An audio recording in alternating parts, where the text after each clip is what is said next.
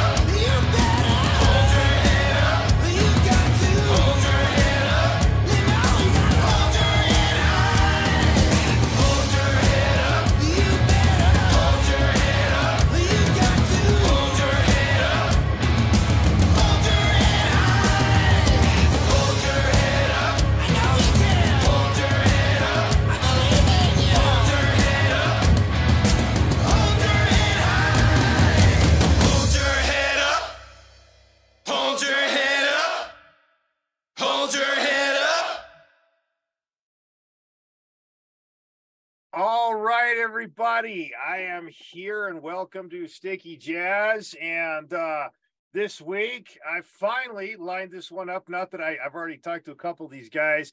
This is GayC/DC.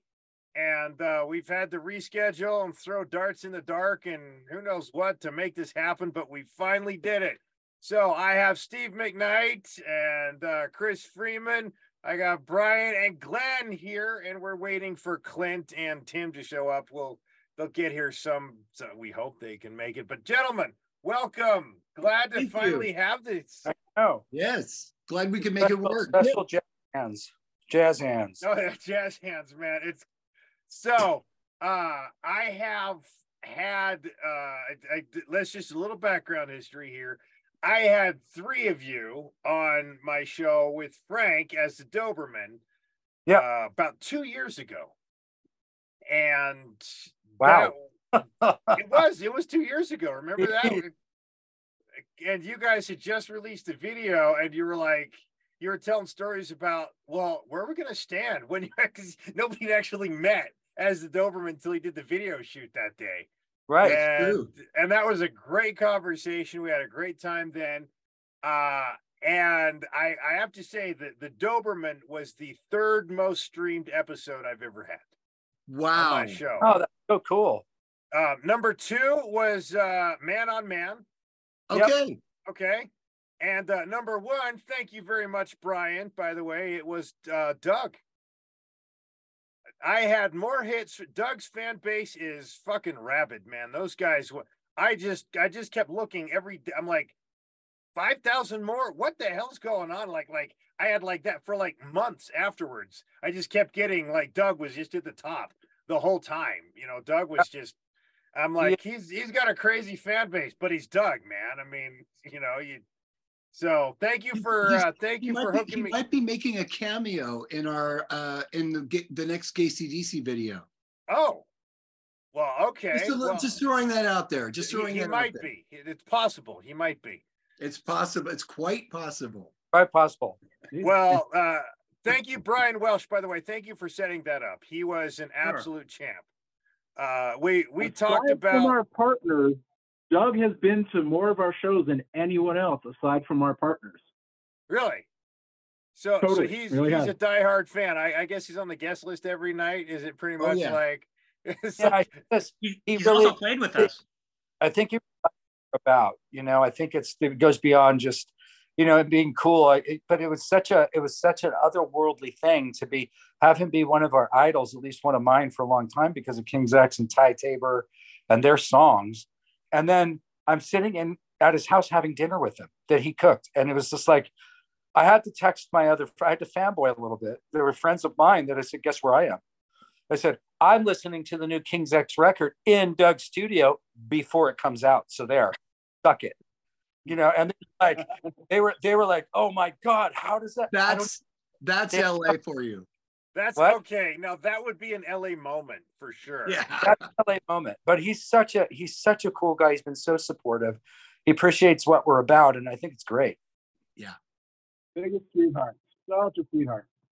Well, he he was talking about like he was like, "Oh, dude, I love Killing Joke. They're one of my favorite bands. Oh, dude, Echo and the Bunnymen, love those guys. They're fa- oh, Peter Hook, man, he's one of the most innovative bassists, right?" And we talked like, but then after I hit pause when the interview's over, we talked for another forty minutes just about bass guitars and and about like just the people that we both love, right? And he was so cool, so chill, right? But I was like, when I told him, I was like, "You're like the left-handed." like charismatic. I mean, you're up there with your mohawk and that like army dress jacket, playing left-handed five-string bass, and you're a black gay guy. I mean, like, what about that isn't completely fucking cool? You That's, know? that's the definition of unicorn. yeah. And He, he, was like, unicorn. and he was like, "Really? I was just up there playing, man. I, I didn't think about." I was like, "Dude, you got swagger to outdo pretty much." I'm like, Doug on stage is he's the Walking Dead. He could like he he's up there with with Mick Jagger and Bono and David Gahan from Depeche Mode. That's the kind of swagger that Doug has on stage Yeah. you know. And so I'm telling him that he's like, Oh, I really never really thought that. I just get up there and play, man. I'm just having good. I'm Really, like, that's what he does. It's just him. He's a special human. oh, he's superhuman, man. Doug's great. Love, love his, uh, you know. But he was, he was so cool to talk to. I just couldn't. I was like, I can't believe I'm talking. And he's like, oh yeah, Jerry and Ty. This. I'm like, this is. That was a, a a new like step for me to be talking to a guy like that. So I really appreciate that. So Cool. thanks for setting that up, Brian. Sure. Um, We also have another mutual friend, Mr. Chuck Panozzo. Mr. Chuck, yes. Um, Chuck is Chuck's a sweetheart, uh, beautiful man with a big heart. Yep. Uh, who is amazed when the lights turn on. Um, the, the dude has no concept of technology at all. He's like, he's so, he's like, man, I'm still, I'm in the 70s, man. You know, like he's, So- wait, wait, we're not using dial-up. Well, okay, actually, the funniest thing about Chuck was, um, uh, when when I was talking to Brian about this, I was like, I didn't know Chuck was in bad health. He's like, no, Chuck's in great health. I was like, well, because he had to have a roadie walk him to the stage up there. And when when I because Chuck, I'm on the guest list, and he sends me texts and funny pictures all the time now and everything. But when I was shooting a Styx concert just a few weeks later, um, a roadie walked him up to the stage, and Brian was like, "Oh yeah, bitch can't see in the dark." it's like, oh, it's like it's not funny that he's that he can't see in the dark, but you know the whole thing is like, oh yeah, Chuck, he's got the worst vision in the world, man. Like, it, especially when it's night, he can't see anything. I was like, oh, well then that makes sense. He's he's She up just, there on like, stage. manhandled up the stairs. Acts that way. He just acts that way so they can like check for lumps, you know. So, but uh so let's see. Just full disclosure. Wait, wait, by the way, I interviewed John Ginoli twice since we spoke last, Chris. Oh wow! I, I interviewed him for your your shows last summer. Well, You you guys did a handful of shows last summer, and then uh, I I interviewed him a couple of weeks ago, just twenty minutes, because Pansy Division is trying to squeeze out one thousand shows. Yes. and uh I, I mentioned in the in that picture that you guys had, I was like, you you weren't wearing socks. He's like, I was, but they were those really small, you know. And somehow that came up later. He's like, we were wearing socks, and we are joking about how there's him standing next to you and all that in those in the picture of you guys all running, in the Pansy Division pic of you guys all running. And then he said later on in the interview, he's like, "Yeah, we'll be playing this this other like Southern Decadence Festival, and since I'm the only single guy in the band, I'm going to be wearing the tightest bikini I can find." And I said, "With socks?" He says, "Yes, with socks." You know, like for some reason that just came back up. Right? John's great to talk to. John's always to. well, we did. We went down to Southern Decadence, and true to form, the cops came and shut it down before we got on stage. So uh, we did not get to play. There was a little mini tussle, and more police showed up and were carting people away. So I said to the band, uh, "Let's grab our shit and get the fuck back to our Airbnb." So it was We're- uh We're was it like a make, we're was it gonna try a, and make that show back up. a mini stone wall? Was that it? Was that the uh, Well, not quite a stone wall, but the they uh, they said that the um, because it was sort of put on by a gay bar that had an outdoor seating area, and they just took over the street and put up the stage. Well, they didn't get um, permits correct. So here's all this stuff set up, and they said, "All right, eight o'clock, you're done." And we were like, "Well, we were just ready to go on," and yeah, no, it was over. oh man. Yeah, very sad. Yeah, the promoter was crying and just like sobbing and But but all the stuff they have that- that goes on at Southern Decadence, and I've been there a couple of times. The swapping of fluids and all kinds of stuff. They're going to worry about a live band playing with like riv- rivulets of semen going down the street. They're going to worry about a band playing outside. you know, really? it was uh, it was very uh, very emotional and I felt really bad for the guy. There wasn't, you know, what could we do?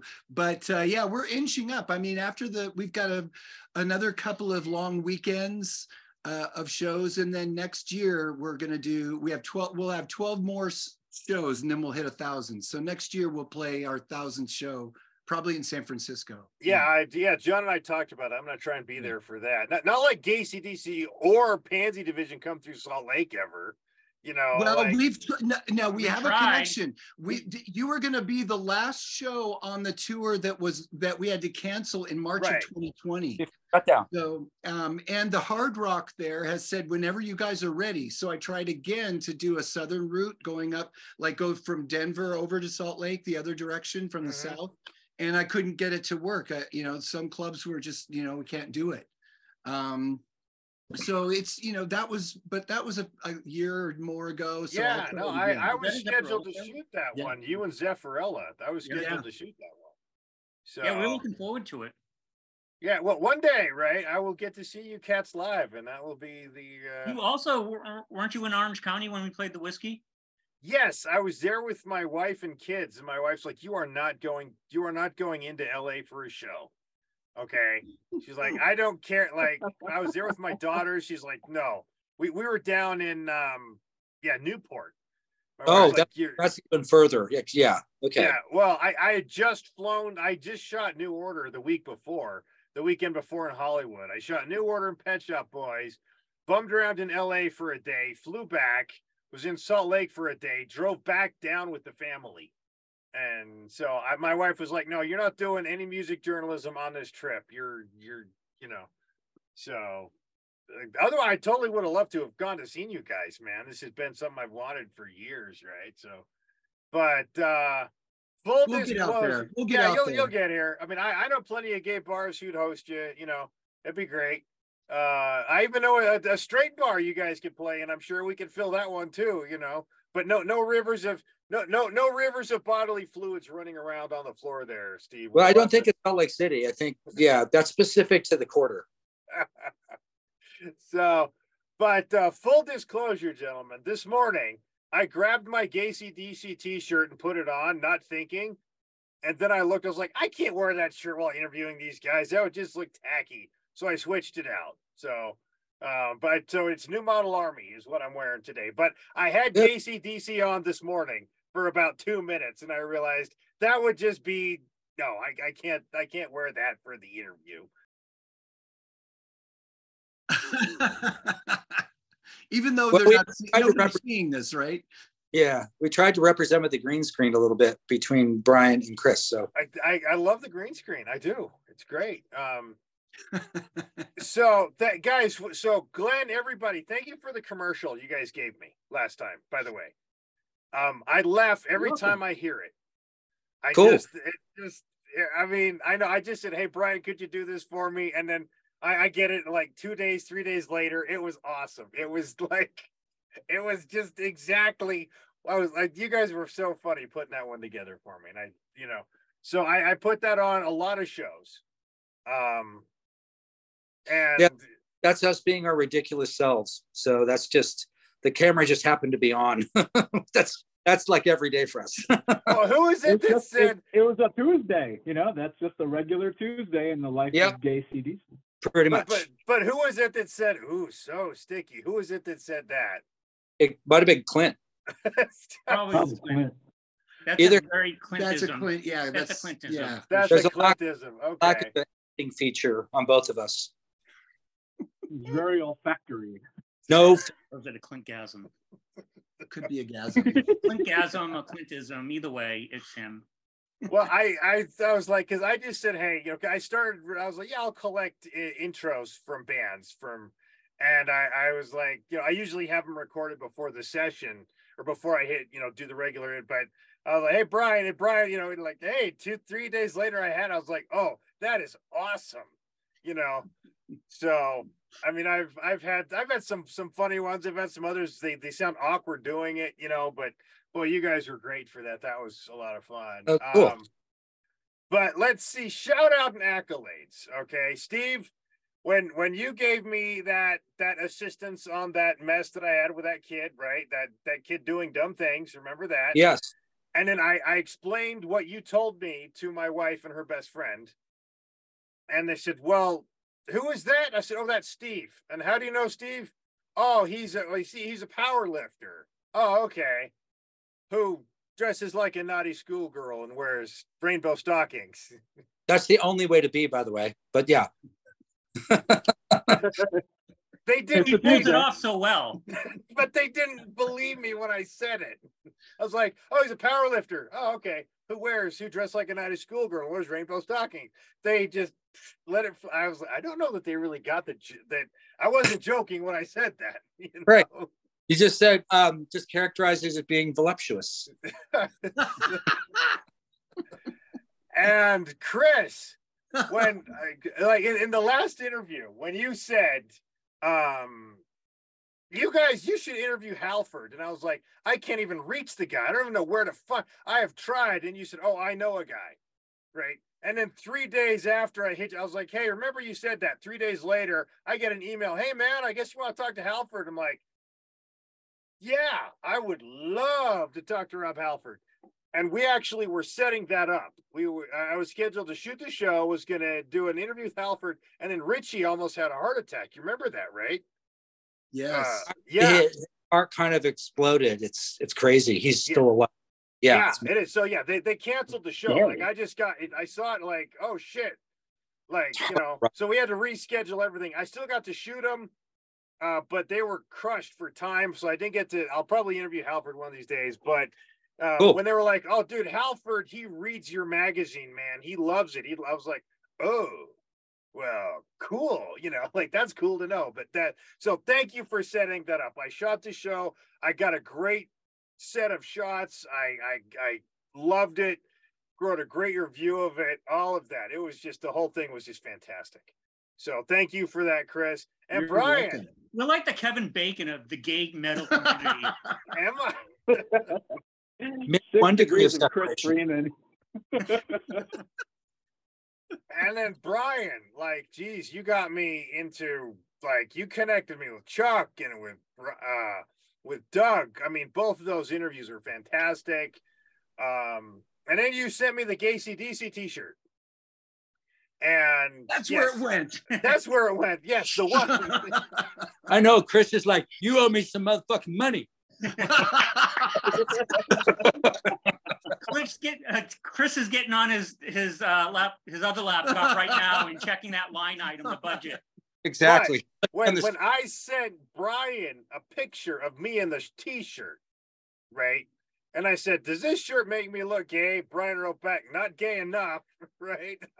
Wah, wah. Dude, uh, wasn't Brian starting to enjoy it?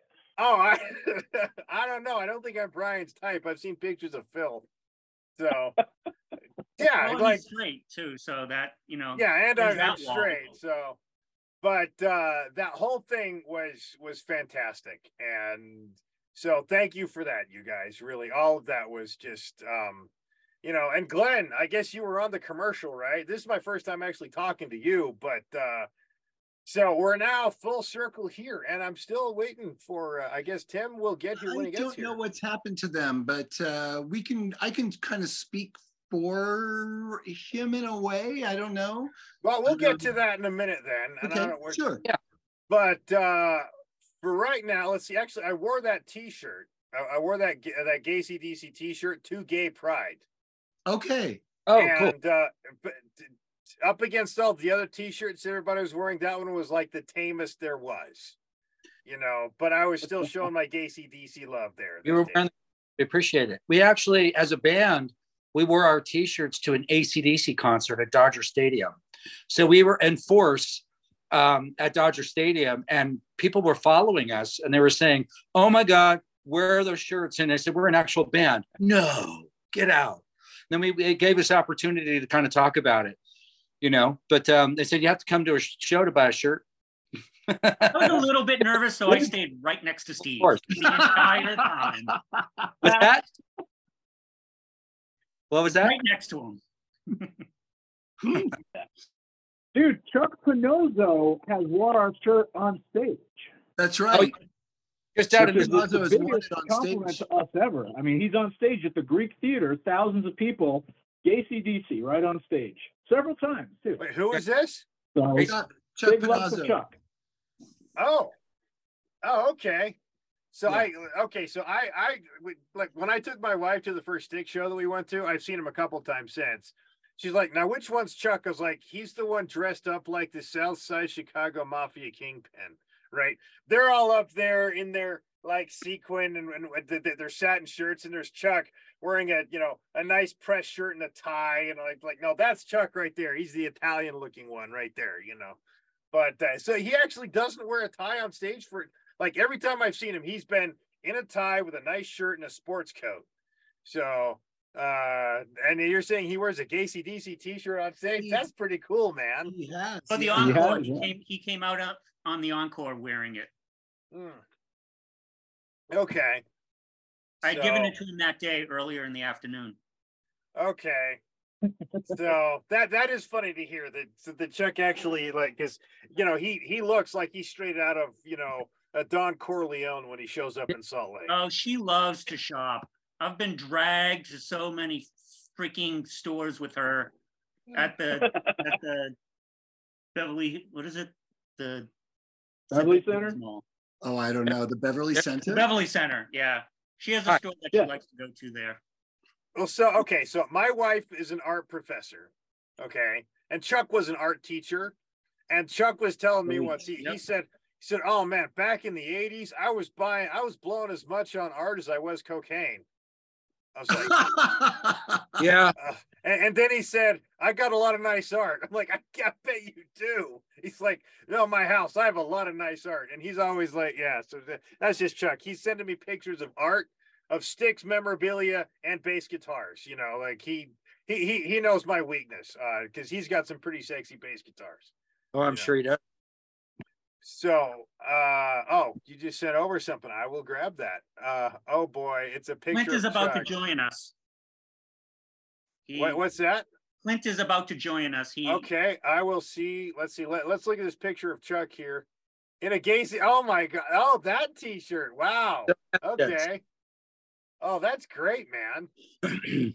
So there is uh, everybody who's listening. I just saw. a f- Uh, they just sent a photo of uh, Chuck Panozzo from Styx wearing a GayC/DC T-shirt.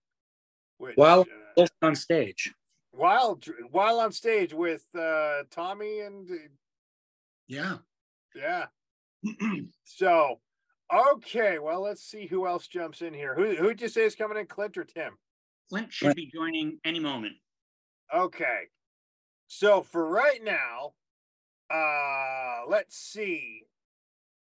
Uh, you guys, have, I have to say, you guys, you know, you've made it when you have an art director, right? Now you got Tim, who's your art director, Well, Like- no, he's not our. Well, he's I our producer. He's the uh, producer.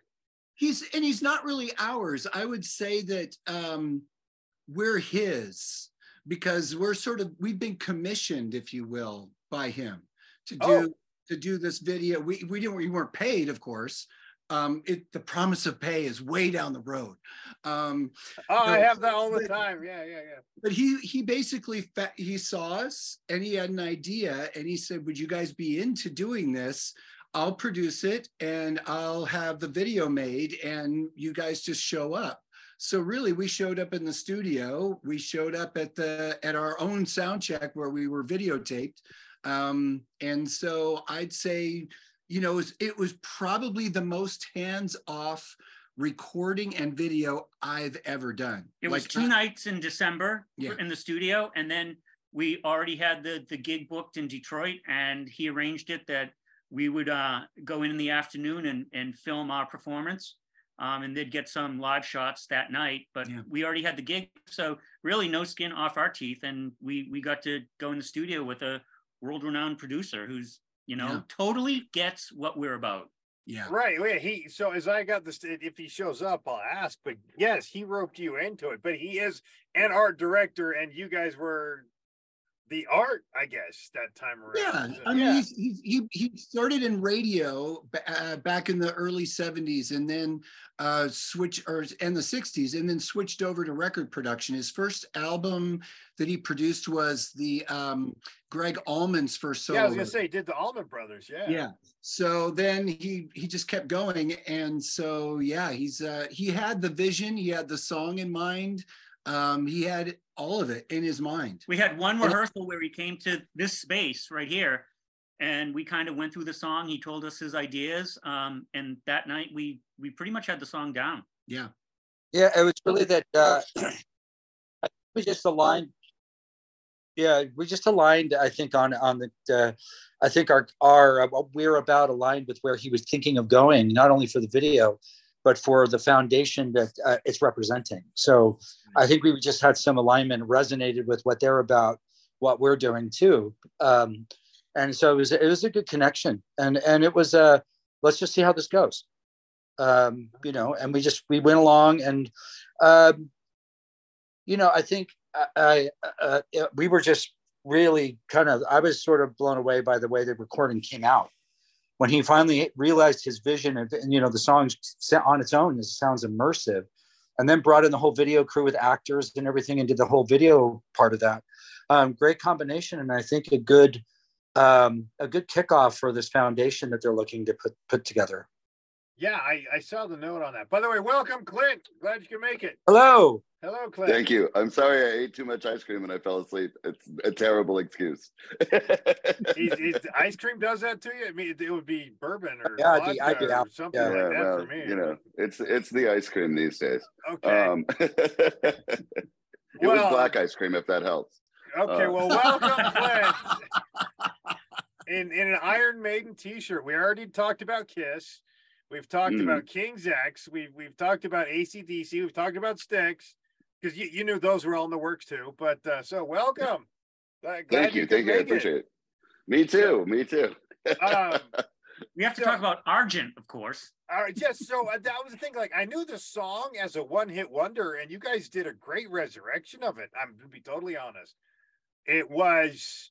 I was like, wow, these guys put a a GayC/DC spin on this song, right? I mean, like I, I knew the song from it's it's up there with all the other 70s type 80s you know uh attempts at good metal pieces but you guys really did a killer version of it. I that was impressive.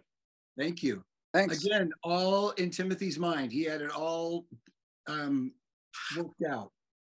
Yeah he knew exactly what he wanted told us you know he came like i said he came to the rehearsal we ran through it a couple times he really had this vision and it, it turned out exactly exactly the way he wanted yeah, it to. He, he orchestrated everything. It was what's very, cool very rapid fire us, for sure. He was like, "You play that, you play that, you play that, you play that. You play what you play," and it was no, like that fast. It was crazy. Artistic license with some of us. I mean, he did. You know, the the the beginning drum beat was all Brian. He said something kind of tribal. You know, uh, maybe maybe toms and like you know. So that was the sense of direction, and then Brian locked in kind of immediately to this idea. And then once we had that and, and, you know, we started to build on that part of it. And then, you know, there were color parts and things where he gave us room for me to just be able to kind of stretch a little bit and add some atmosphere. And then, um, you know, it was surprising because he said, Why don't you just solo over this whole section? And I said, It's a pop song. That doesn't usually happen. And I said, um, so I so I get to I get to jack off for like that part of the whole song, you know, in the studio. And I said, okay. So once I got through one pass of it, then I was like, okay, I think I can do this. Some odd chord changes because it gets a little proggy, um, kind of in middle to the end of the th- on the original. And so we took that and we took that as more of a, a little bit more of a kind of a rock and roll intensity that I, I think we may, may have injected in it. So it was it was what a lot do you mean may have injected in it? You you guys definitely I was like, this is the GayC/DC take of this song, man. Like if you guys were to take the final countdown by Europe, you could actually make it sound cool. That's right. We're gonna end up in a guy. Somebody needs to. I don't know oh how. Oh God, did I say that out loud? Jesus, that was supposed to stay in my head. Exactly. Um, you, you can't polish a turd. Come on. you can. But try. we're also going to be Geico Insurance. Or, uh, either Geico Insurance or Trojan Condoms, one of the two. Ouch. We'll oh. just we'll call it Shred Pop. wow. Well, so, so, so, I, am gonna. I I don't mind that. That's good. well, so how, how was too. it? Like maybe that's like I, an I, ice cream state of mind. so I, I know that you guys have met and worked with so many different people just in your different projects over the years, but to work with somebody like Tim Eaton, who had been in the game since any of us were like three years old, right? Like he's a fetus. A feet, yeah. I mean, for you, the younger, I mean, like I was like, that guy been in it forever. Yeah. And and and yeah. then he shows up saying, "Hey guys, I'm curating this. Let's make this happen." Right? How is it for you guys to be sitting there going like, "I'm playing for Tim Eaton, man. This is a different part of the game here." Well, to be fair, I didn't know anything about him because oh. you know you I I really didn't. I had to you know he was like, "Oh well, who is this?" And you know eh, this is one dark side of LA. Um, there are a lot of people in the scene who really don't have artists' best interests at heart. And there are there Say are, it isn't so. Oh my golly. So I mean, so it's best in LA to keep a little bit of a reserve. So, you know, don't throw everything in there because you just don't know who you're really talking to. But after a while, he kept saying, here's what I'm going to do, here's what I'm going to do. And he kept living up to them. So we are like, well, you know, uh, it doesn't even matter what your past is. I'm, you're doing everything you say you're going to do, and that means something to us. You know. Yeah, when we um, were we were talking with him, uh, you know, he was there was a moment where we went somewhere socially. He brought some friends to uh, either a show or there were some moments, and he goes, "Oh, well." Um, here's some uh, friends of mine. They're part of the Grammy organization, and they introduce us to these people that kind of run the Grammys. And there are a number of these people, not to say they have the same uh, drive and you know personality, but there's a lot of unsung heroes all throughout the music business that you might never know about, but they actually make all of this crap happen. And he's kind of one of them. And yeah. he's proven himself. We kept arm's length because, you know, anybody that's had any history in the music business knows the people that come around and when they say this kind of stuff, your your hackles go up because oh, it's oh, just yeah, like yeah. okay he's gonna he's gonna play around with us if he's gonna when he's done playing in the sandbox he's just gonna cast it aside and move on he didn't do any of that. He was really he stood behind his word you know? And and so uh, we saw consistency and um and just working with him in the studio i could tell he had years of experience working with musicians. He just knew how to do that. Yeah. That's very cool. And the passion i mean tim's passion for all this was just top notch, constantly in contact with all of us, just individually, just keeping the energy going and keeping us hyped up, and how excited he was, and how he was spreading it, and he just spreads it across social media. So it's it. He was so in love with the project and in love with us. It was just the most refreshing thing. So, so is, um, is, he is he a Kiss fan experience. too, or does he have some taste? no, not a Kiss fan. And honestly, I don't think he's much of an AC/DC fan, to be fair. I think he just likes oh. us. He does like Alice Cooper, though. yes. yes. Yeah, yeah, yeah. So he gets, a, he gets a pass for that. I think I think he actually worked with Alice Cooper. So I, you know. Yeah. Well, let me say, yeah, he likes him. He probably worked with him. You know. Yes. Yes. He, but when when we were doing we were doing this song, and he said, Well, I took the liberty of calling the person who wrote Hold Your Head Up to get the licensing rights. I just called a friend of mine that he's like, he's so we were able to do this as part of the foundation, as part of this package he was looking to promote. Um, and it was for the right reasons. And he got he got the licensing rights through a phone call. Wow. Yeah. Like, yeah, I'll, I'll right? just make a quick phone call, make it happen. Like, yeah, I'm like, hey, Jeremy, I'll hook you up with Halford. Give me a minute, I'll, I'll take care of it. Yeah, right. I mean, it's kind of like that. It's crazy. Yeah, but uh, you know, I mean, it, it, it was pretty. Is that solid to deliver the goods, like we were saying before? So, I mean, people yeah, know to, to trust him, and it's just been great. Yeah, we set up this listening party, or he did, at a studio here in the valley and we all go because he wanted to run it through some um, true studio monitors, you know, to give us an experience. So he did a listening party, and he just we had us come over just to listen to it, and he was really like watching every uh, reaction we had, and it the minute it started, it was like this immersive thing. Like it's hard to describe. It's like he he he added this life and this um, atmosphere to the song, and um, it was like he described. I can say it was like the vision he had for the song, um, but with an emotional punch to it. It was cool. And like we said, he knew exactly what he wanted out of the song. And my, I think my my favorite memory of him being in our rehearsal studio that night is we were going through it, and we kind of were doing the different parts. And he said, "Okay, now this is where the immigrant song beat comes in, and this chunky guitar." And we're like, "What?" it sort of reminded me of when uh, the story of when Freddie Mercury was they were recording Bohemian Rhapsody in the studio, and Freddie said, "Okay, darlings, this is where the opera section comes in." And, and they're all like, "What?" They're like, "Wait, what? Yeah, not yeah." So, I don't wait, doubt that he didn't refer to us as darlings either in the studio that night. Uh, that's very possible. It's very possible. but you, you were saying something else, Clint. What were you saying?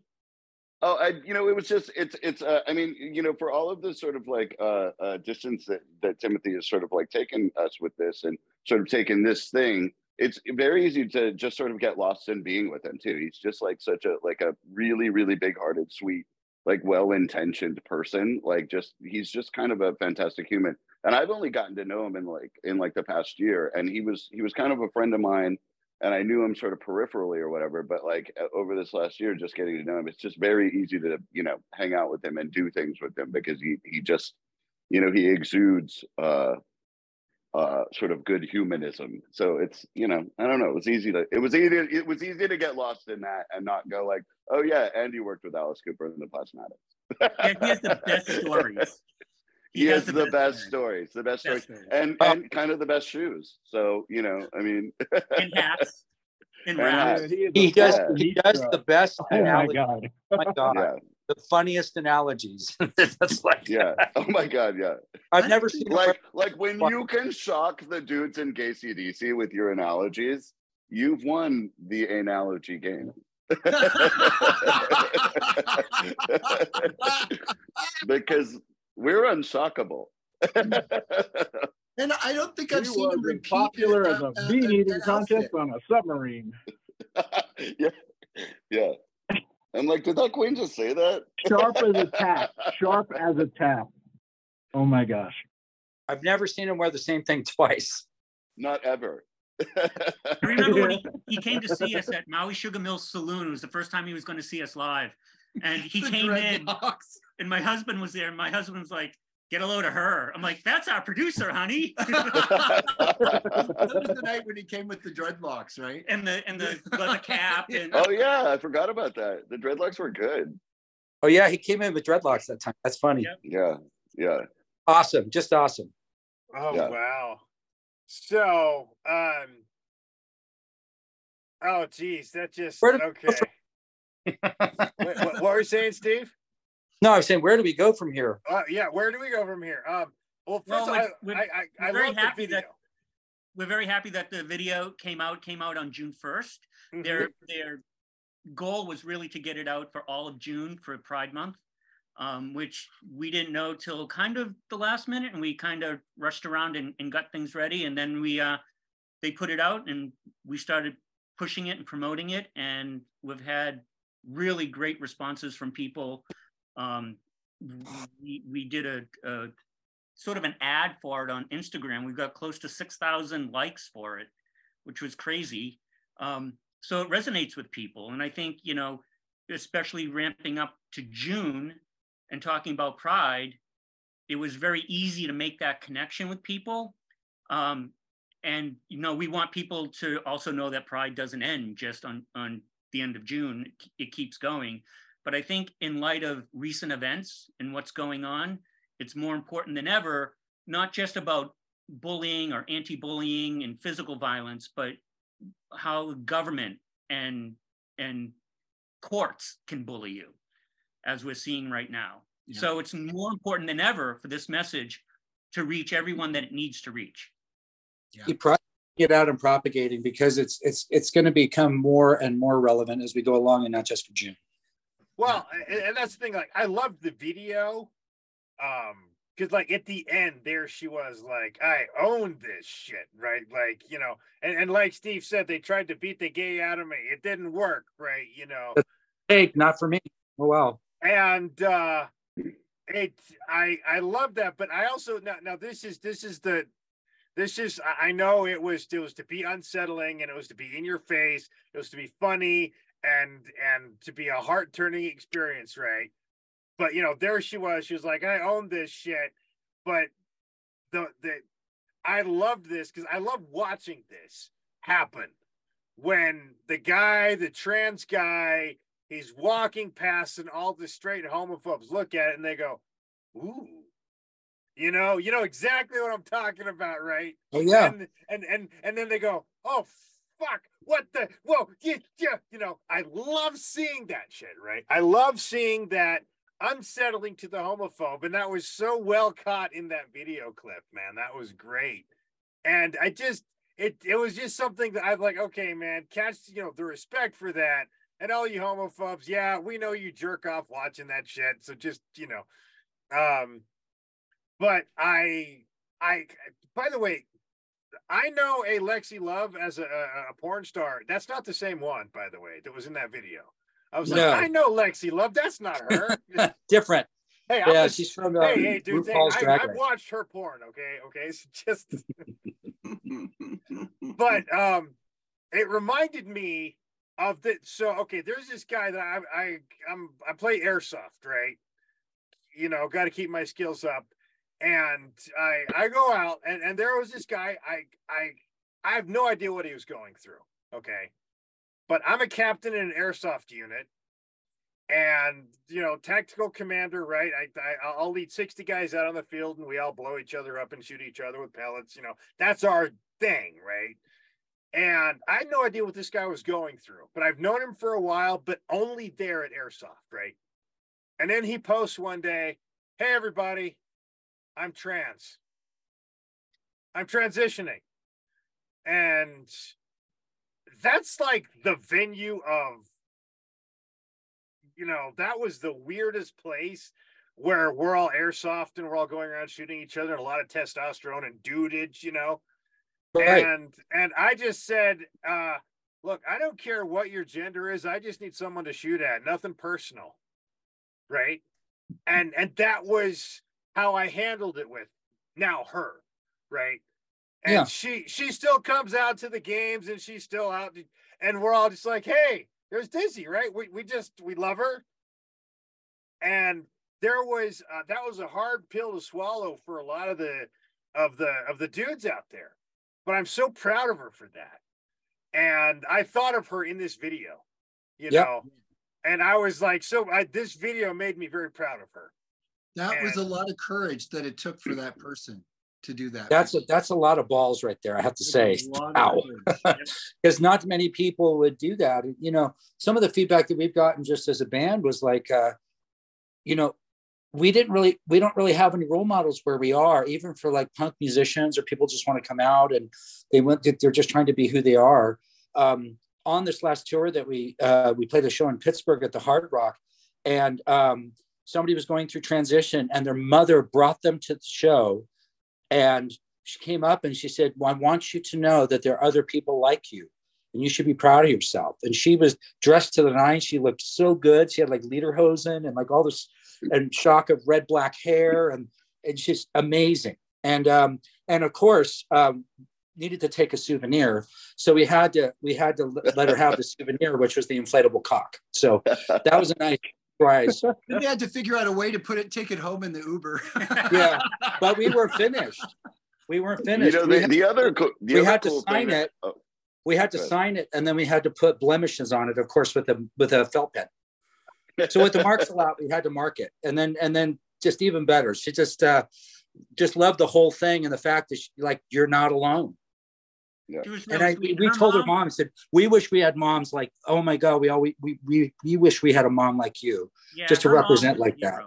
Her mom was the uh, hero.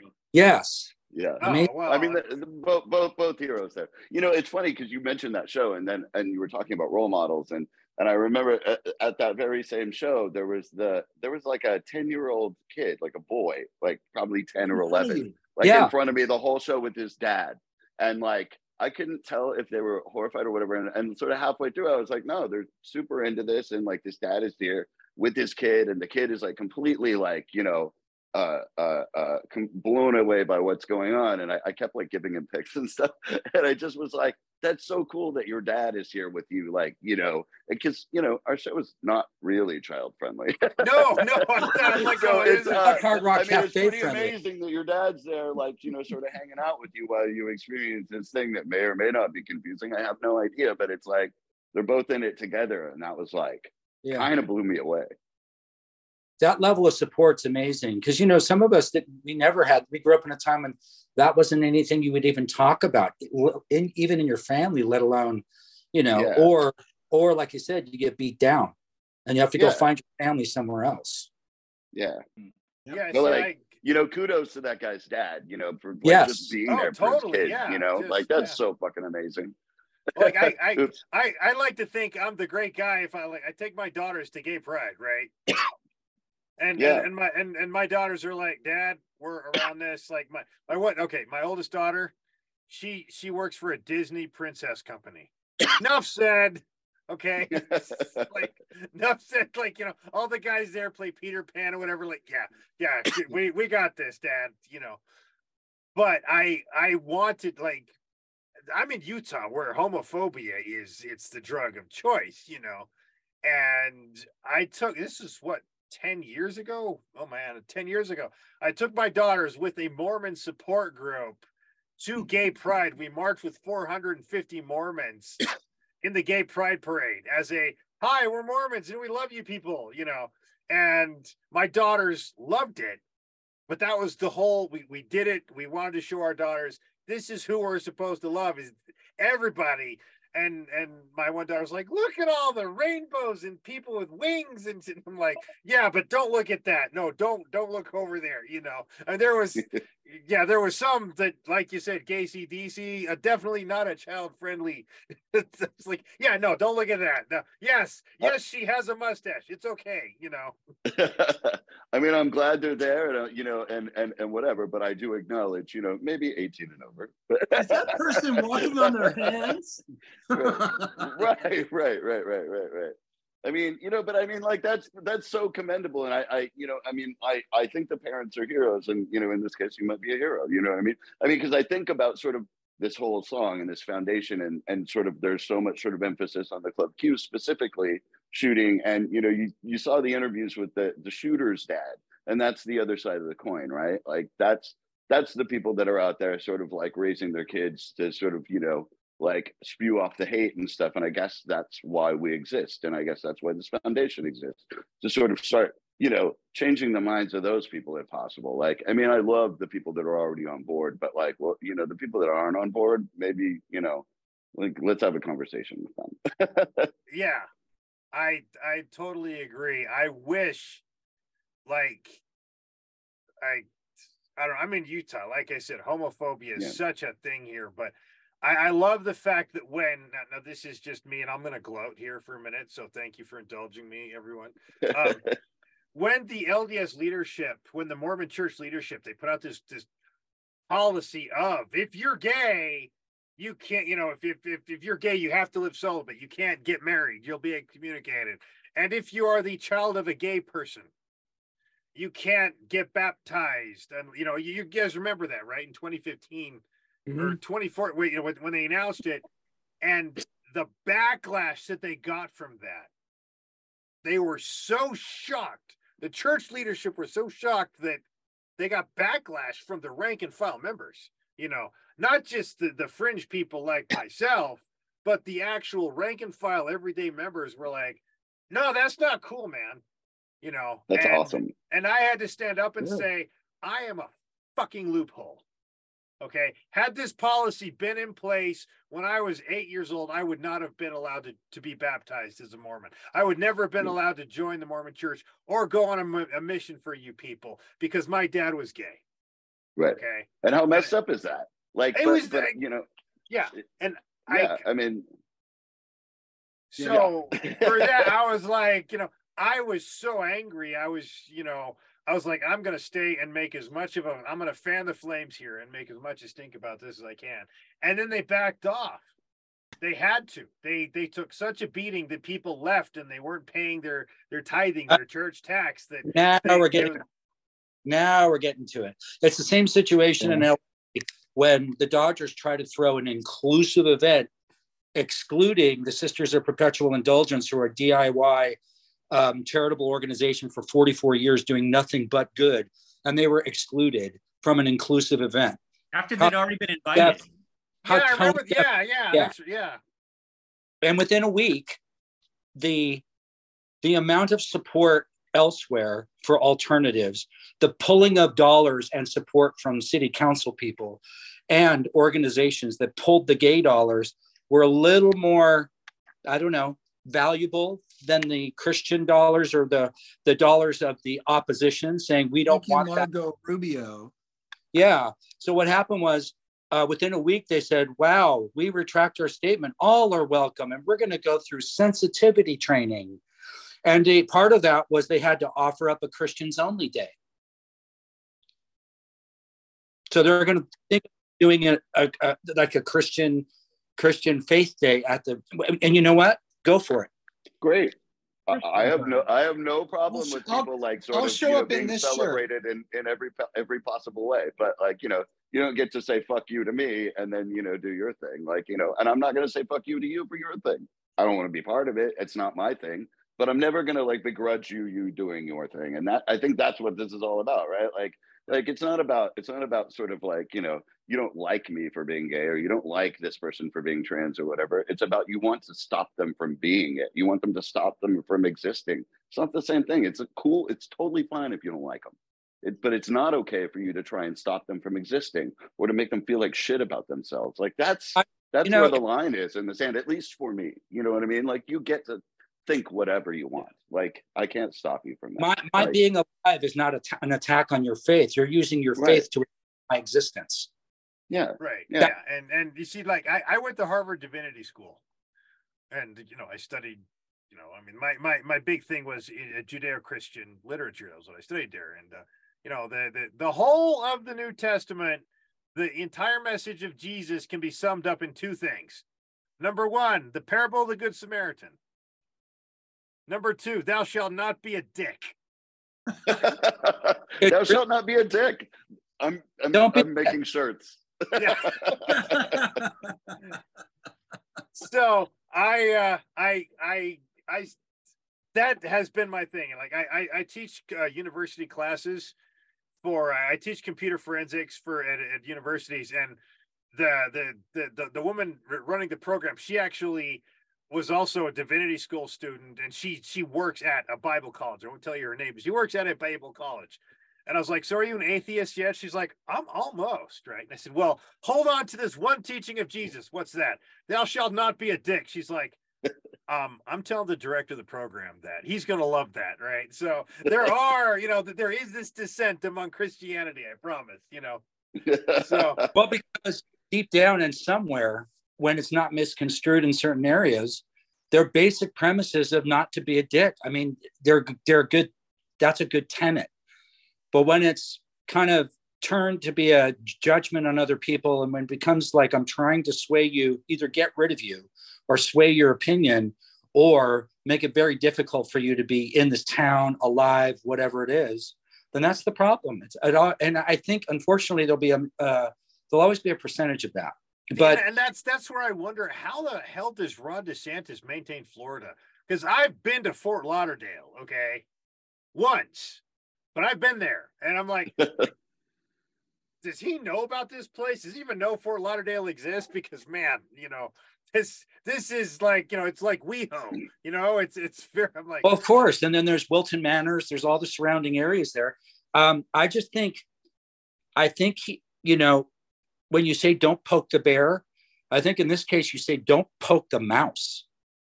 yeah, Oh my God. I, you know, he's a phone call away of a bizarre accident. I, it's just oh, oh, yeah, no, yeah, DeSantis, yeah, no, well, thing wired, but Yeah. through the, he's already made, I think he's already made some kind of tactical errors through the process. And I think it's, it's going to come back to bite him because I think the mouse can afford a lot more justice through their counsel than he can. So we'll just see where this goes. Yeah, I yeah, because no, but I'm sure there's plenty of bears there that'll take him out too. You know, plenty of bears that'll give him a hard time. I, I know a personal, uh, you know, group of bears there. Oh, that come on, that was a good joke, guys. Can I get a laugh out of that? That's- A little bit of just a those little bears. bit of ripple, Yeah, very. Uh, get him drunk, and then one time. So I, I all- all right, I, I'm gonna I'm gonna pull up. Uh, okay, this was really funny. So I, I appreciate this. I, I I love all of you guys. I don't know Glenn and Clint very well yet, but I think you obviously I think we'd all get along. No problem there.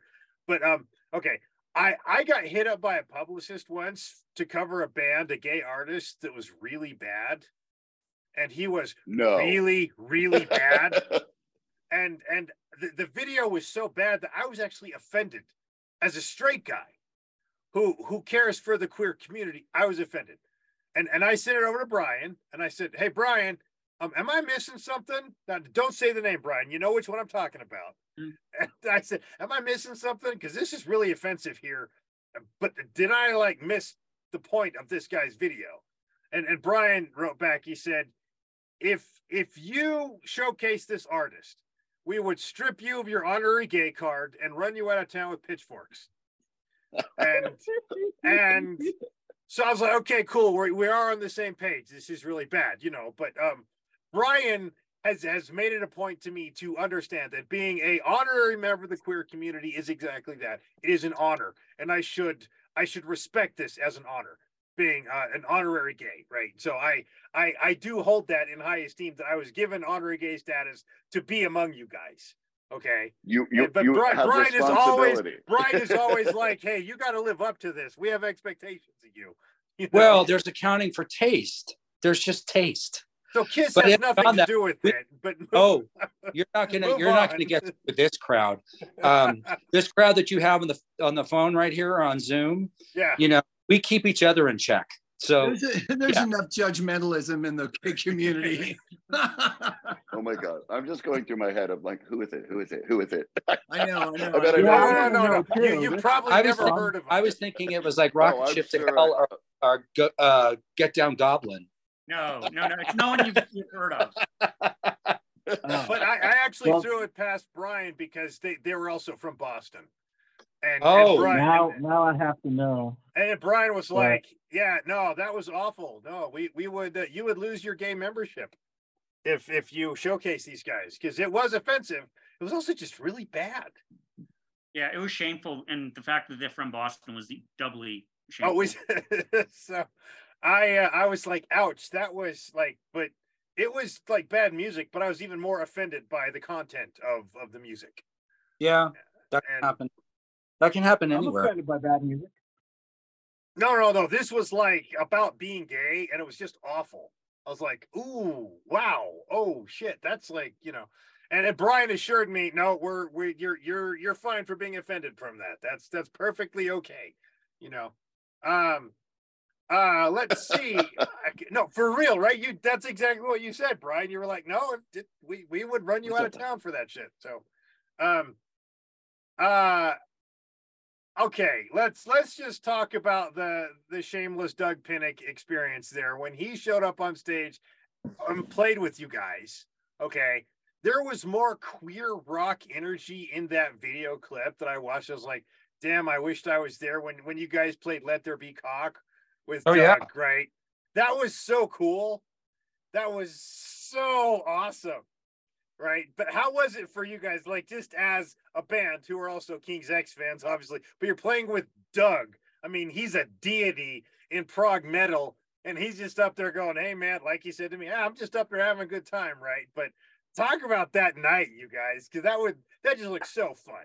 Well, let's start with the rehearsal beforehand. The fact that he was coming to our rehearsal and running through the song, and he shows up and he's playing the tune, and he goes, um, "Can we run through that again?" because it's like, yeah, we can. you know, and he wanted to run it a couple of times, and then he did the song song with us. There was amazing. yeah.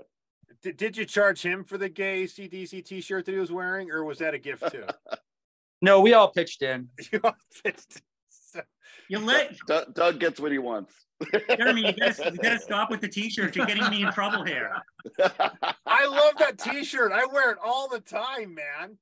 Um, so that reminded me of uh okay, and I think I brought this up last time. There was that Frank Zappa bootleg, the Texas Hotel, that he did where where he played three Beatles songs, and all he did was basically retell the story of Jimmy Baker into Strawberry Fields, Norwegian Wood, and Lucy in the Sky with Diamonds, right? and this was Zappa. It was very Zappa-esque, obviously, but every opportunity in that bootleg for them to throw a, a one-liner bad joke in, they did. Okay. And so I was why just when I was watching that and and how you guys were bantering back and forth and Chris up there reading the Bible now, but I mean, where did those lines come from? They, I mean, were they on the fly or were they the kind of things you think of ahead of time when you write this up? Like, oh, this is going to be fun. Let's throw this in there. How did you put that piece together? Because it was clearly never scripted. It's never scripted. that was so off the cuff of what of how AC/DC would have done it, obviously. But I was like, wow, that's pretty gay AC/DC in that. So never scripted. So really, that much on the fly. That was okay. Well, Yeah, we kinda- we a kinda lot of went it. A lot of it is. I mean, sometimes if I say something and it works, I'll repeat it. You know, I'll start to use it. But, um, but yeah, you know, it's like co- uh, good comedy is always best when it's off, uh, you know, right off the top. You know. Mm-hmm. Has the most energy when it's when it's brand new and fresh, and it's like you know being born in that moment.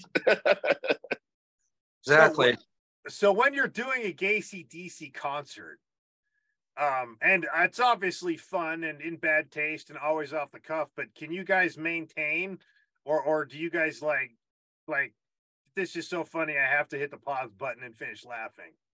Because some of Sometimes, that's sometimes yeah. I've gotten to the Our, point our where somebody's done are something a freaking comedy show. your rehearsals are a comedy show. they can. I mean, be. you know, we'll, we'll rehearse a set of like, you know, 50 minutes worth of music, but it takes us two and a half hours just because we're cracking each other up the whole time or just making, you know, goofy faces to each other. Or it's just, it's, it's a riot. It's a total riot. And every show is just, you know, it's got the, the, the, the spontaneity behind it too. Or something goes different or something goes wrong or someone falls on their ass and we just laugh, laugh it off and get right back up. Yeah, and the thing, though, the un, the um, unhinged element is an important part of what we do live. We wanted to make it somewhat unpredictable, and we have to be able to go out on a limb and do some of this shit. I'll give I'll give a a look over to Clint, or he gets a look over to me, and we'll go walking up on the bar. Or he'll go in the men's bathroom and play guitar, you know, whatever. There's a guy. There's a guy sitting in a chair with his legs open, so I give him a lap dance while doing a guitar solo. I mean, this stuff is like this is what happens when you invite us in the door. If it's there, we're going to jump on. it. So yeah, Yeah. kind of like yeah. that. We're I- we're, I we're, to, we're uh, constantly sort of scouting the environment for for Yeah. ways to sort of you know uh, keep things fresh and do something different and like sort of be unpredictable and and and kind of make the keep things interesting for us, but also the audience. You know what I mean? And, Like and we're also the always continuity. looking for those Dangerous. opportunities. slightly Yeah. dangerous too. Yeah, yeah. I hate yeah. to. Uh, like like not it won't cause death, but it might cause vomiting and a little poop. to, uh, I hate to cut You you want to wear guys, a poncho. I actually, it's I like actually heavy have metal go. Gallagher, really. We're just going to spray all over the first five rows. Yeah, I have and to. I this have to actually. tour Go. in April, oh man, it's we're not getting invited back to some places. Oh, we will. They Oh, we're don't mind. definitely not getting. I mean, I was going back to to say the Hard Rock Cafe didn't like to have us. You know, they didn't want to have their lube on the side on their hamburger. Okay, we are invited back to all these places we played. However, there are now new rules, not only for us, but for any band that comes back because of us. Oh, so you, you guys are the trendsetters there. Okay. Yeah, we just make sure. Inspirational. I like the word No. inspirational. All right, oh, yeah. Steve. Th- thank you. Steve has to take off. Everybody. Yeah, Later, sorry, I got to go, Okay, All right, Steve. guys. But I'm So- sure you'll talk badly about me the minute I hang up. So no worries there. we're looking forward That to it. bitch. I, I, I would No. imagine. Is she Not gone good yet? unless I get the c word. I need the c word with an umlaut over the u. over the Okay, so you, make sure you- over you. well, We'll the just wait. count, count. We'll just wait till she's gone. yeah, wait till I'm I- I would imagine that a GayC/DC show, though, for you guys, when something goes wrong, that's almost a really great opportunity to have fun, right? Is that uh is that correct in the Um, Uh, It depends on what it is. You know, if you break something. Define or- wrong. Yeah. yeah, wrong is not good, but we adapt quickly, whether it's a gear issue, a fan interaction issue, whether it's just proximity issue. Wrong, but it's but we have backup plans. I mean, we're doing this for for 10 years and over 100 shows, so we've got the extra gear. We know how to swap a broken guitar string out for a fresh guitar or pedal issue or shit like that But if you robe know, smells like yeah. you know, uh, Mike Stan goes into the audience and doesn't get seen for a couple more minutes, or drunk fan gets on stage and they think they know the words, but they don't know the words. they Uh, don't know words it- actually. it- Or they don't know your words for the song. oh, yeah.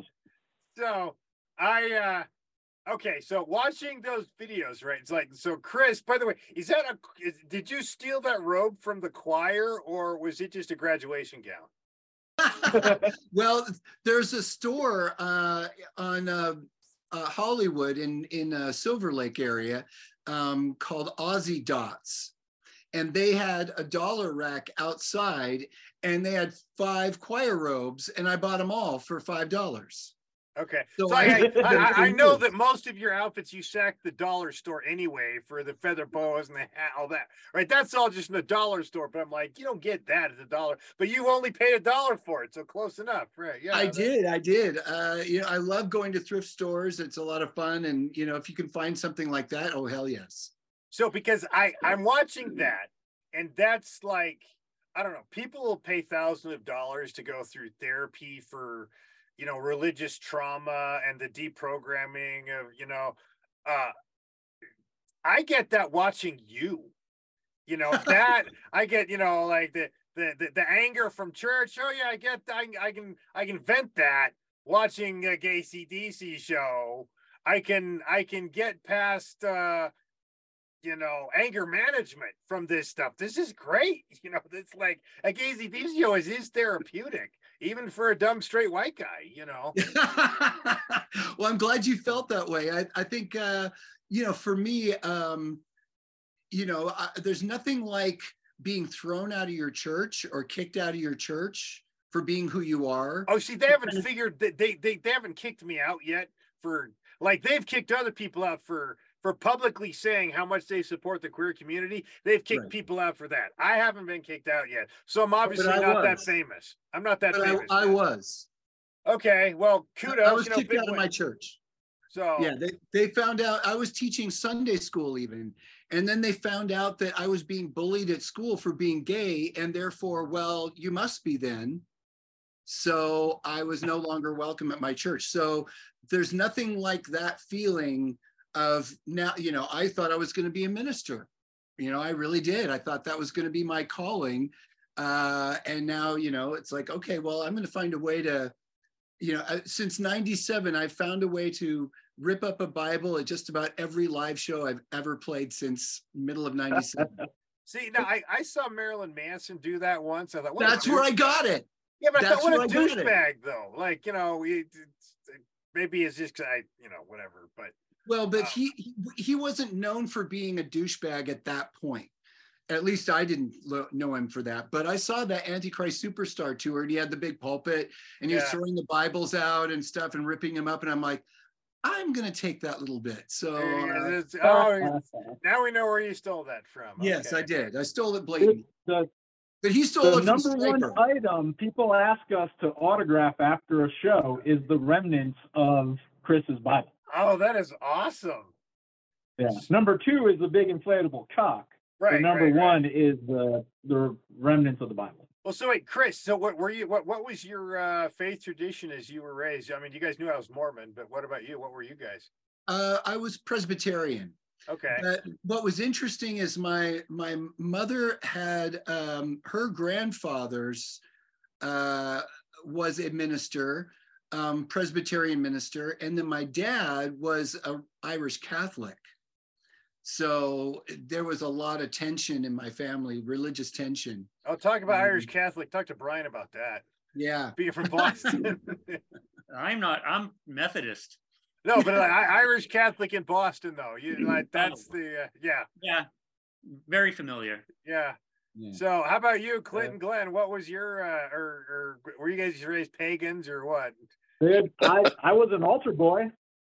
Uh huh. You know, I had to go to catechism every Tuesday after school for years until my confirmation, but I was uh I was an altar boy for probably five years. Uh, I dated a priest. That's about the extent of my uh my religious. Oh, we've uh, all done that. Oh my god. We've all done that. yeah, I dated a priest. Actually, it was my first boyfriend. Uh, yeah, yeah. No, I uh, was raised very sort of like uh, agnostic, uh, you know, almost atheist. Oh, Uh, dude, so you got out yeah. of it easy. I was I was raised Well- hardcore Mormon, man. I was Yes you and know. no. My my parents were like borderline in a cult. So Oh, okay. so you know, I don't know. I don't know if I got off easy, but I, I did miss out on the the tradition stuff. okay. So, all right. Um, th- this going back to Boston. Um, when th- Br- you just reminded me of this in some of your older videos, Chris. Uh, so in Boston, there was a, a, a punk act. There were a three piece punk band. The drummer was from Vietnam. They're MIT guys, and uh, they they they were a three piece punk act, and and they they all dressed up as nuns, and they called themselves the Viet Nuns. And, uh, So I, I I saw them open for a Frank Zappa tribute show. And they, they just did a couple of, but they all came out. They were like, I mean, the Boston punk scene had no shame. No, and nor should they, you know. But it was that was just you kind of reminded me of that. And I was watching some of these videos of you guys. I'm like, now GayC/DC and the Viet Nuns would be like the ultimate show. I I think that would be probably the most sacrilegious fun concert of all time. I, I think that you know, but but like I mean, because you were up there with the rosary and shit, man. That was great. That was really awesome stuff, man. But Thank you. um, I, I think the Vietnams broke up, but uh, they they were just you know MIT guys just playing as, as the local house, but you know like here open for somebody. But well, you know, um, religion is just one thing we skewer in our show. only one. Just one thing. That's the only. It's it's one of many things that are uh, at the butt end of. I feel like with your Um, skewering and your butt ending, you're going down a road here. I know. Because well, that's a show, isn't it? Do you put Yeah, I- I taste don't know. up there? Do you put taste on the skewers too while you're at it, or no? You know, the one thing we don't put on the skewer is AC/DC's music. Right. Well, actually, yeah. So let me let me get to that, Chris. When you're playing, and you, and when you're singing, okay. I know you're you're still trying to sound because you can do it better than most. You can sound like that that perfect between Brian and Bon kind of thing, but you're still putting the GayC/DC flamboyance in there, right? In that, uh, how how how do you do that dance? I I do I am curious about that. Well, part of it is hiding the dirty secret. I haven't got the voice to get way up there. I don't. So what I'm doing is I'm adding a lot more characterisms when I'm singing where I should be singing a really piercing note. You know, I can't I just can't do Brian Johnson, you know, that's just not my I don't have those pipes. But uh, so I sing down a fifth and so I sing the melody line, but I sing it as the harmony to the melody line. So it moves the same way and it sounds like I'm singing the right thing. And then I growl it up a little bit and, you know, give a lot of attitude. And that's sort of, that's what's become my, my performance of the, uh, the, the lead singing because it, you know, there's, I just, I can't compete. Oh, very few can, very few can, but it it's great listening to it. But I'm like, okay, is is he keeping the GayC/DC flair on that, or is he? Uh, but you, you just said you, you're like, no, I just can't hit the notes like Brian does. So Right. I, I guess that is the GayC/DC flair. But I but I did have to come up with a character because you won't hear me singing like this with with Pansy Division. That's not how I sing. No. So it's it, I do have uh, a character that I've I have in my mind that in fact that was the character I had in mind when I saw the the band GayC/DC in my mind when we started it. Like when we were sitting around going, you know, and when Carl said GayC/DC, I was like, oh and that's what the singer looks like. That's what the you know that's what the you know all that came to my mind. So but i was the bass player at that point so when we couldn't come up with a singer i thought well i do know what that person was in my mind can i do that and i tried to do it and they were like yeah you're doing it so So that you was a good off. and I got a gig. And then we And then got, and you then we got- got, and then we finally got Glenn in the band. I was like, Brian, uh, Glenn, we can't be in a band together because we're both bass players. So this is the perfect. Dude, I've known Chris since 1997, and then we've both been in LA now for decades. But when you're when you're the you're both gay bass players, you can't be in the same band. And now we're in a couple bands, so It it's works. worked out very well. That's No, true. that's great, man. Um, so are you guys gonna weave into your sets the uh, like you're doing the Argent cover, right? You know, the the hold your head up, which was awesome. Are you gonna weave other type music into your sets, or is it gonna be strictly AC/DC still? I don't think in our live set, um, we have thought about are we going to do this song at some point? Um, and we've thought, well, we might be asked to at some point, so we'll see. But I think GayC/DC, like I like I said earlier, I think we were commissioned, so we're still going to be GayC/DC and do what we do, Mhm. and that's play AC/DC music. Somebody else said, well, you know, you are more than that, and let's showcase that that you can do more than just this. Um, and so that's what I think Timothy had in mind. But I don't think we're going to take these songs and, and fold them into our normal routine. I don't think that's part Yeah, of the deal. our- I think it's I think it's compartmentalized. Where that's an association with with somebody else who had a, Okay. the vision of what we could do with that. Our Okay. mission when when we started the band was to take the most heteronormative band on the planet with the most heteronormative lyrics and completely spin it on its head and come out the other side with us. And we can only really do that with the, the AC/DC songs because that's our mission. Because there's still we we're every show we get someone new coming to see us that's ex- expecting to see, you know, some kind of sideshow with their their their beloved band, their beloved AC/DC, because they're the biggest fan, and they just want to hate us. But once they see how we do the music, pretty soon they're kind of shaking their heads and clapping, and then the, they start hearing the lyrics, and it's not so bad. They see that we love this band, but our mission is to completely take this heteronormative and turn it on its head, which I think we do quite well and have done quite well for 10 years. Pat yourself on the back. But it's, but we, it's, I mean, but like Chris was saying before, though, I mean, it's a hun- the music is a hundred percent dead on, um, serious because I mean these songs are iconic. You can't mess with them, and you know we absolutely do not want to water them down at all or make any kind of parody out of it. So I mean, it never feels like we're making you know fun of AC/DC music at all. And you know, musicianship, you know, especially when you see what Steve adds on top of it, solo wise, you know, people's jaws are just on the floor, you know, watching him play these songs, and everyone knows these songs, you know, inside and out. So I mean, you know, the iconic riffs, iconic melodies, iconic solos, you can't mess with. But then when he adds that extra flavor on top of it and shows that, you know, we're not, you know, just, you know, here for, you know, a kind of cheap gimmick that we're, you know, serious musicians for this, people get right into it. Well, there's that, and and I, I've said this a thousand times. The the LGBTQ community they need more punk and metal in their diet, you know, and that's you you guys supply that, you know, with you know Doberman, Pansy Division, GayC/DC, right? That's that's you know very clear. Like, hey guys, you know this is what you know. Uh, I mean, I again we love Halfords, I love Metal Church, you know, but we more needs to happen in the in the metal world for the queer community. So Glad I'm- you mentioned Metal Church. Yeah, they don't. He doesn't often get mentioned in the No. the metal community discussions, the gay metal community. You know, I went to high school with Kurt yeah, I, dude, I like I, one of my like okay, I, I love Metal Church.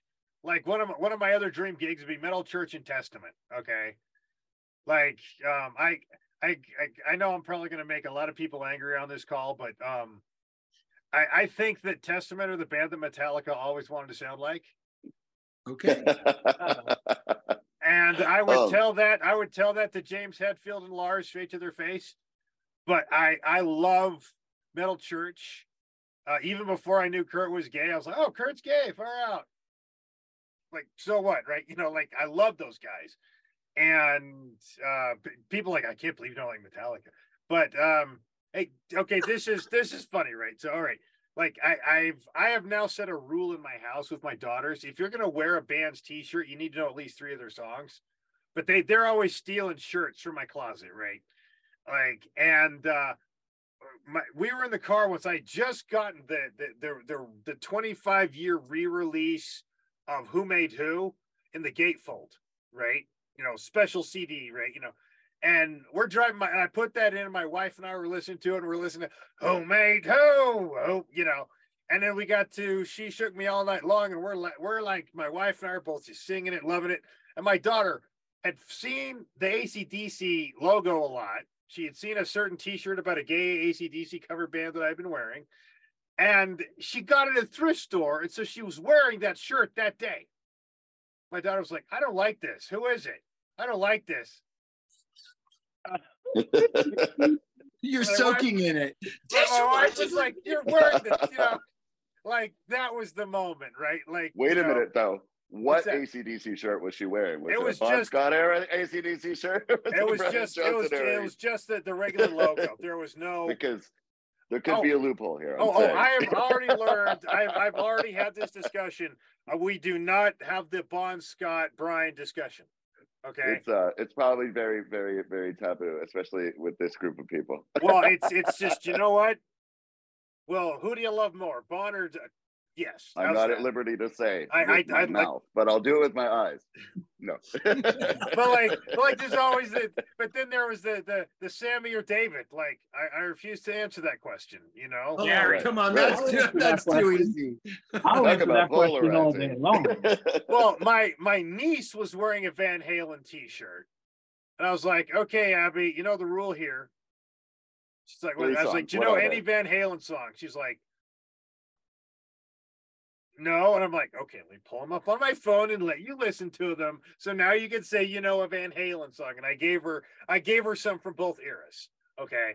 I I gave her some 5150. I gave her some from 1984. I'm like, let's, you know, let let her hear it, you know.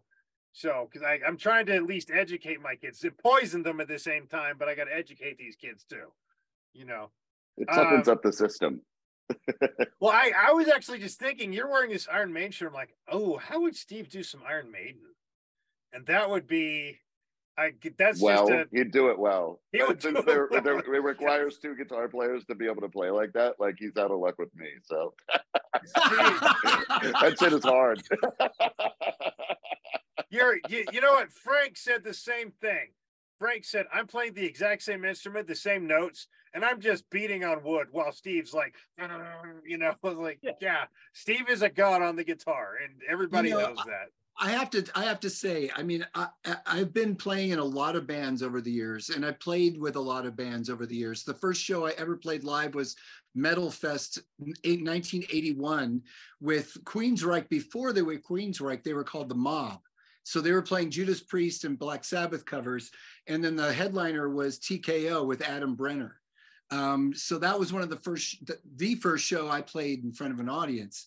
So, I mean, I've seen a lot of guitar players, but Steve just, it's uncanny, you know, what he can do. Yeah. It's just, he'll just be like doing exercises that bugs the shit out of us because we're like, shut up, we need to play already. And he'll just be, but he'll be Yeah, noodle. exercising his fingers and like, fuck, can I just record that and put that out? You know, that's, that's just insane. The solo you hear and hold your head up, we were sitting in the studio when he was doing that, and we just couldn't believe what we were hearing. Yeah. That was Yeah, and, and, and you've been two. playing with him for how long? And you're like, God, what else can this guy do? Right? Just, I'm I'm constantly amazed at what he can do. I, I, he- I, by I, far the best guitar player I've ever played with, for sure. like I, I put him up there with Bob Mould because like every time I hear a new Bob Mould song, I'm like, the hell's he doing? Has he got three hands on that? You know, like Bob is like, I, I'll be listening. I'm like, what is he doing? I would like to see Bob doing, you know, like not not just when he's doing chords, but when Bob's doing just what Bob does. I'm like, God, Right. he's, you know, um, but you know, I took right? a lot of alcohol back in those Husker Du days. Yeah. There's- There was a lot of alcohol involved. I know. I gave I, the one they played in Seattle one time, and I had to find a place for them to stay, and they were at this one house, and they were trashed, just trashed. I'm so jealous. I've seen Bob several times, but I've never gotten to see Husker Du. Um, Wow. So, did you guys great. ever get to play with Well Hung Heart? I know you did that. You recorded that. It's a long way to the top. Did you ever get to play live with them? No, they haven't. They've been sort of not really doing anything um, for a couple years now. Uh, the main duo, Greta and Robin, have another band called Beau Gris Gris and the Apocalypse, and they tour Europe all the time. They do these blues jazz festivals. Okay. Um, they just got back on Monday from another round of, of festivals in Europe. And they've been doing that for a couple years now because they've gotten some good momentum. But they are just about to put Well Hung Heart back together and start doing some dates. And Greta and I have actually been exchanging messages about possible shows. Because I would love Hey. like, but you you're right. You got me into them. Remember, Brian? You you I I loved it, and I was like, dude, she's gorgeous. You're like, dude, she's taken. I was, oh, okay. But I mean, they're they're fantastic. I would love to see, like, you know, in the one day when you guys take us take the stage with them, take a tour. I'd love it. Of course, if you guys ever play Salt Lake and you you do play, uh, it's a long way to the top. I will play your bagpipes. Okay. I will wait, get a no, wait, wait, wait, wait, wait. Deal. Yes. That is a deal. Yes. Yeah. You yeah. have you have bagpipes? Oh, I don't have them. I just can play them. I mean, very badly, but I can play them. Yeah. Do you know how to Yeah. mic them? I That's mo- That's do. most. im- You do? Yes, but if you're playing the depot, I don't need them. I, I depot, I would just go and rent this set, practice up for a day, and then I'd be good. I think the depot. That's where we were supposed That's to That's where you were supposed to play. You you Yeah. know how many bands I've seen on that stage with that that, that played with bagpipes? They never had to mic them. So All right. Well, we're going to remember that. yeah, because we Oh, did yeah. We we played a show at a, a club here in in LA, and we actually brought in a bagpipe player to help us do the intro, and it was it, he. He, he could not be heard over the band because we couldn't find a way to mic it. You know, you got to have the mics way up here at the ends of yep, the. yep. So we just The- couldn't the- get the they're, mics. they're called that drones, man. Yeah. Dude, I, I I wear kilts. I have seven, eight kilts, man. I'm always wearing kilts. I'd be like, you know. wow. So, but uh I so okay, when you guys play, I'm just gonna I'm just offering to bootleg the show. I will tap the soundboard with my I have the gear for it.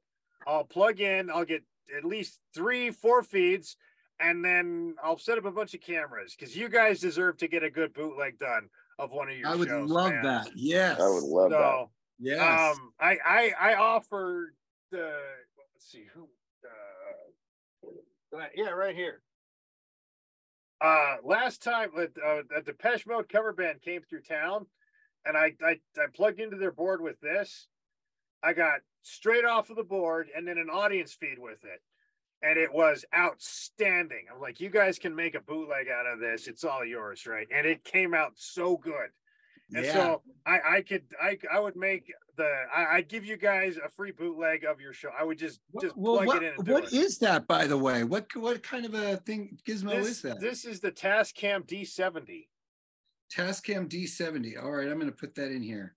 So it's you can Mm. plug in four XLRs and you can mount it onto a camera to do video, feed it into your camera, but it also has two mics for an audience feed. So you can get six streams into it and record each it. stream individually.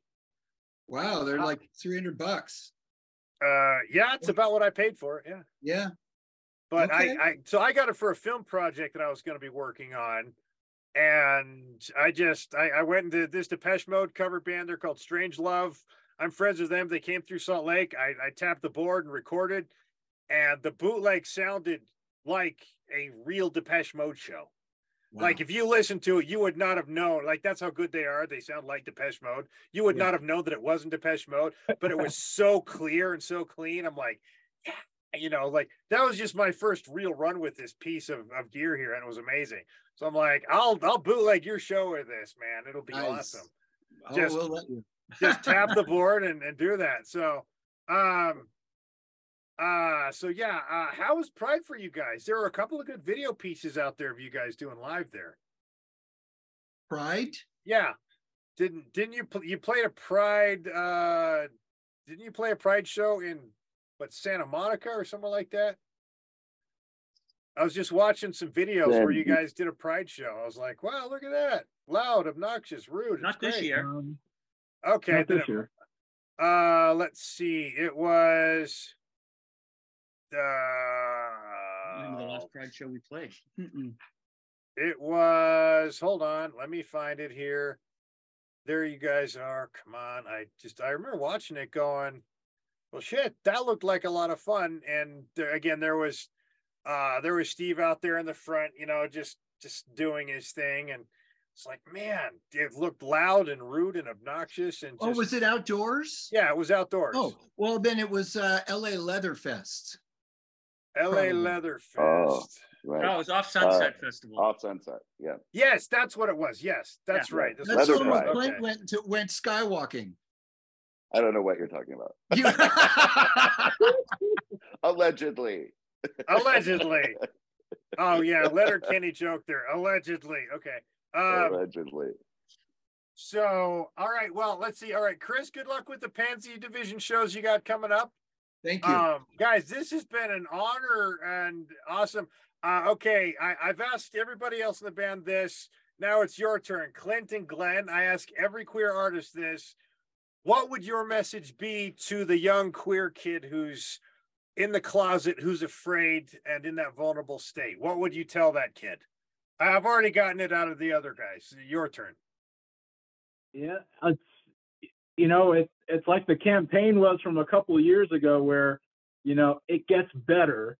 You know, unfortunately, sometimes you have to you know kind of wait it out if you're not in a safe spot or you don't have the support group to do it.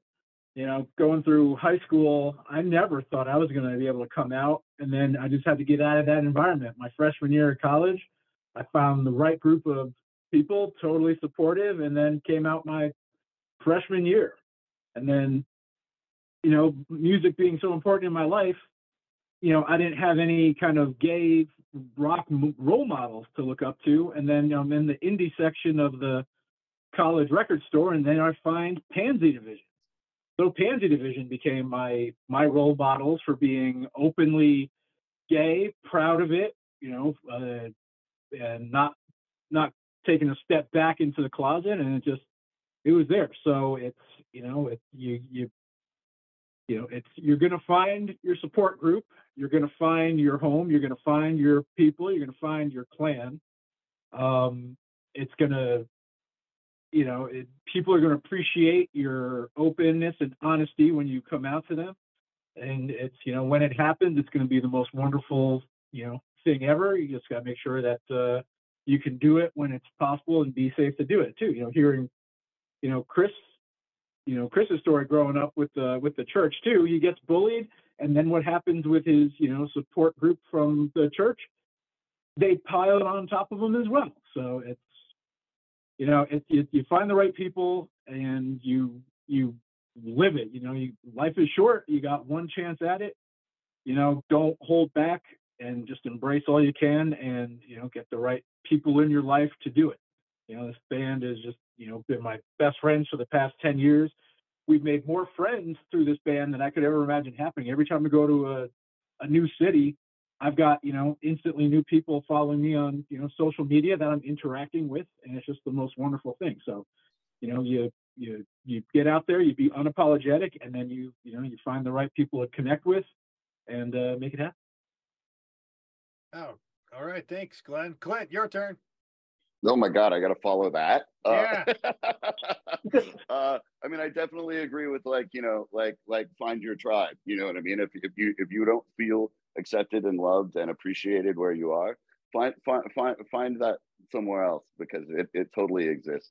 Um, I'd say you know find that tribe. You know, live your your truth, like your real fucking truth, and uh, don't ever be afraid to do that. And don't ever feel like you deserve less of a life or less happiness or less respect or less joy than uh, you know than than than heterosexual people or anybody that would tell you that you're less than them because you aren't. Um, and uh, I know it's hard to believe that sometimes. Um, and I would say, you know, like I don't know, this is a dumb program thing, but like you're only as sick as your secrets, and if you don't live your truth, and you don't sort of uh, live your authentic life, and you don't find your people, and you don't find your joy, and your voice and uh, you know a way to respect yourself. Like that shit's gonna kill you. It just will. It'll kill your soul and then it'll kill you. So like you can't. It's not sustainable. Like not being yourself. Like it's it's it's dangerous. It's so. I don't know. Maybe that was weird and dark. no, no, no. That was. I mean, when, when I interviewed Cassandra Peterson, Elvira, she said the same thing. You're only as sick as your secrets. You know. Yeah. that tells me something about her that I didn't know. cool.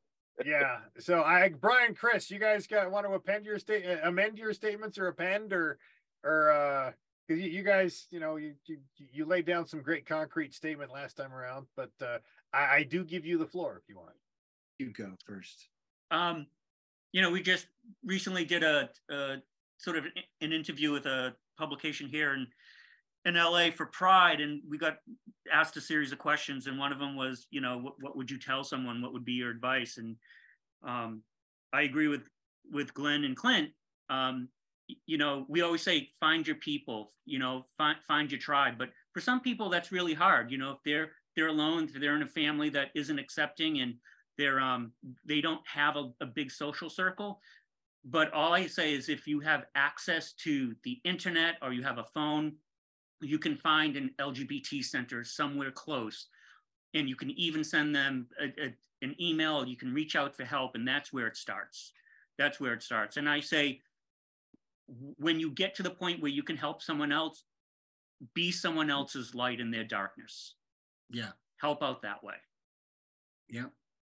Give it back. That's true. I um, I just found this uh, one thing. It says um, you will be too much for some people. Those aren't your people. okay, now I can say that about you guys. Yes. it's not that I'm too much, it's that you're not enough. yeah, okay, all right. So, okay, guys, this has been awesome. I finally got to interview GayC/DC. I guess bummer that Tim didn't make it. But he, uh, he apologizes. He's been sending me messages. He was trying to get on. He had technical issues on his end.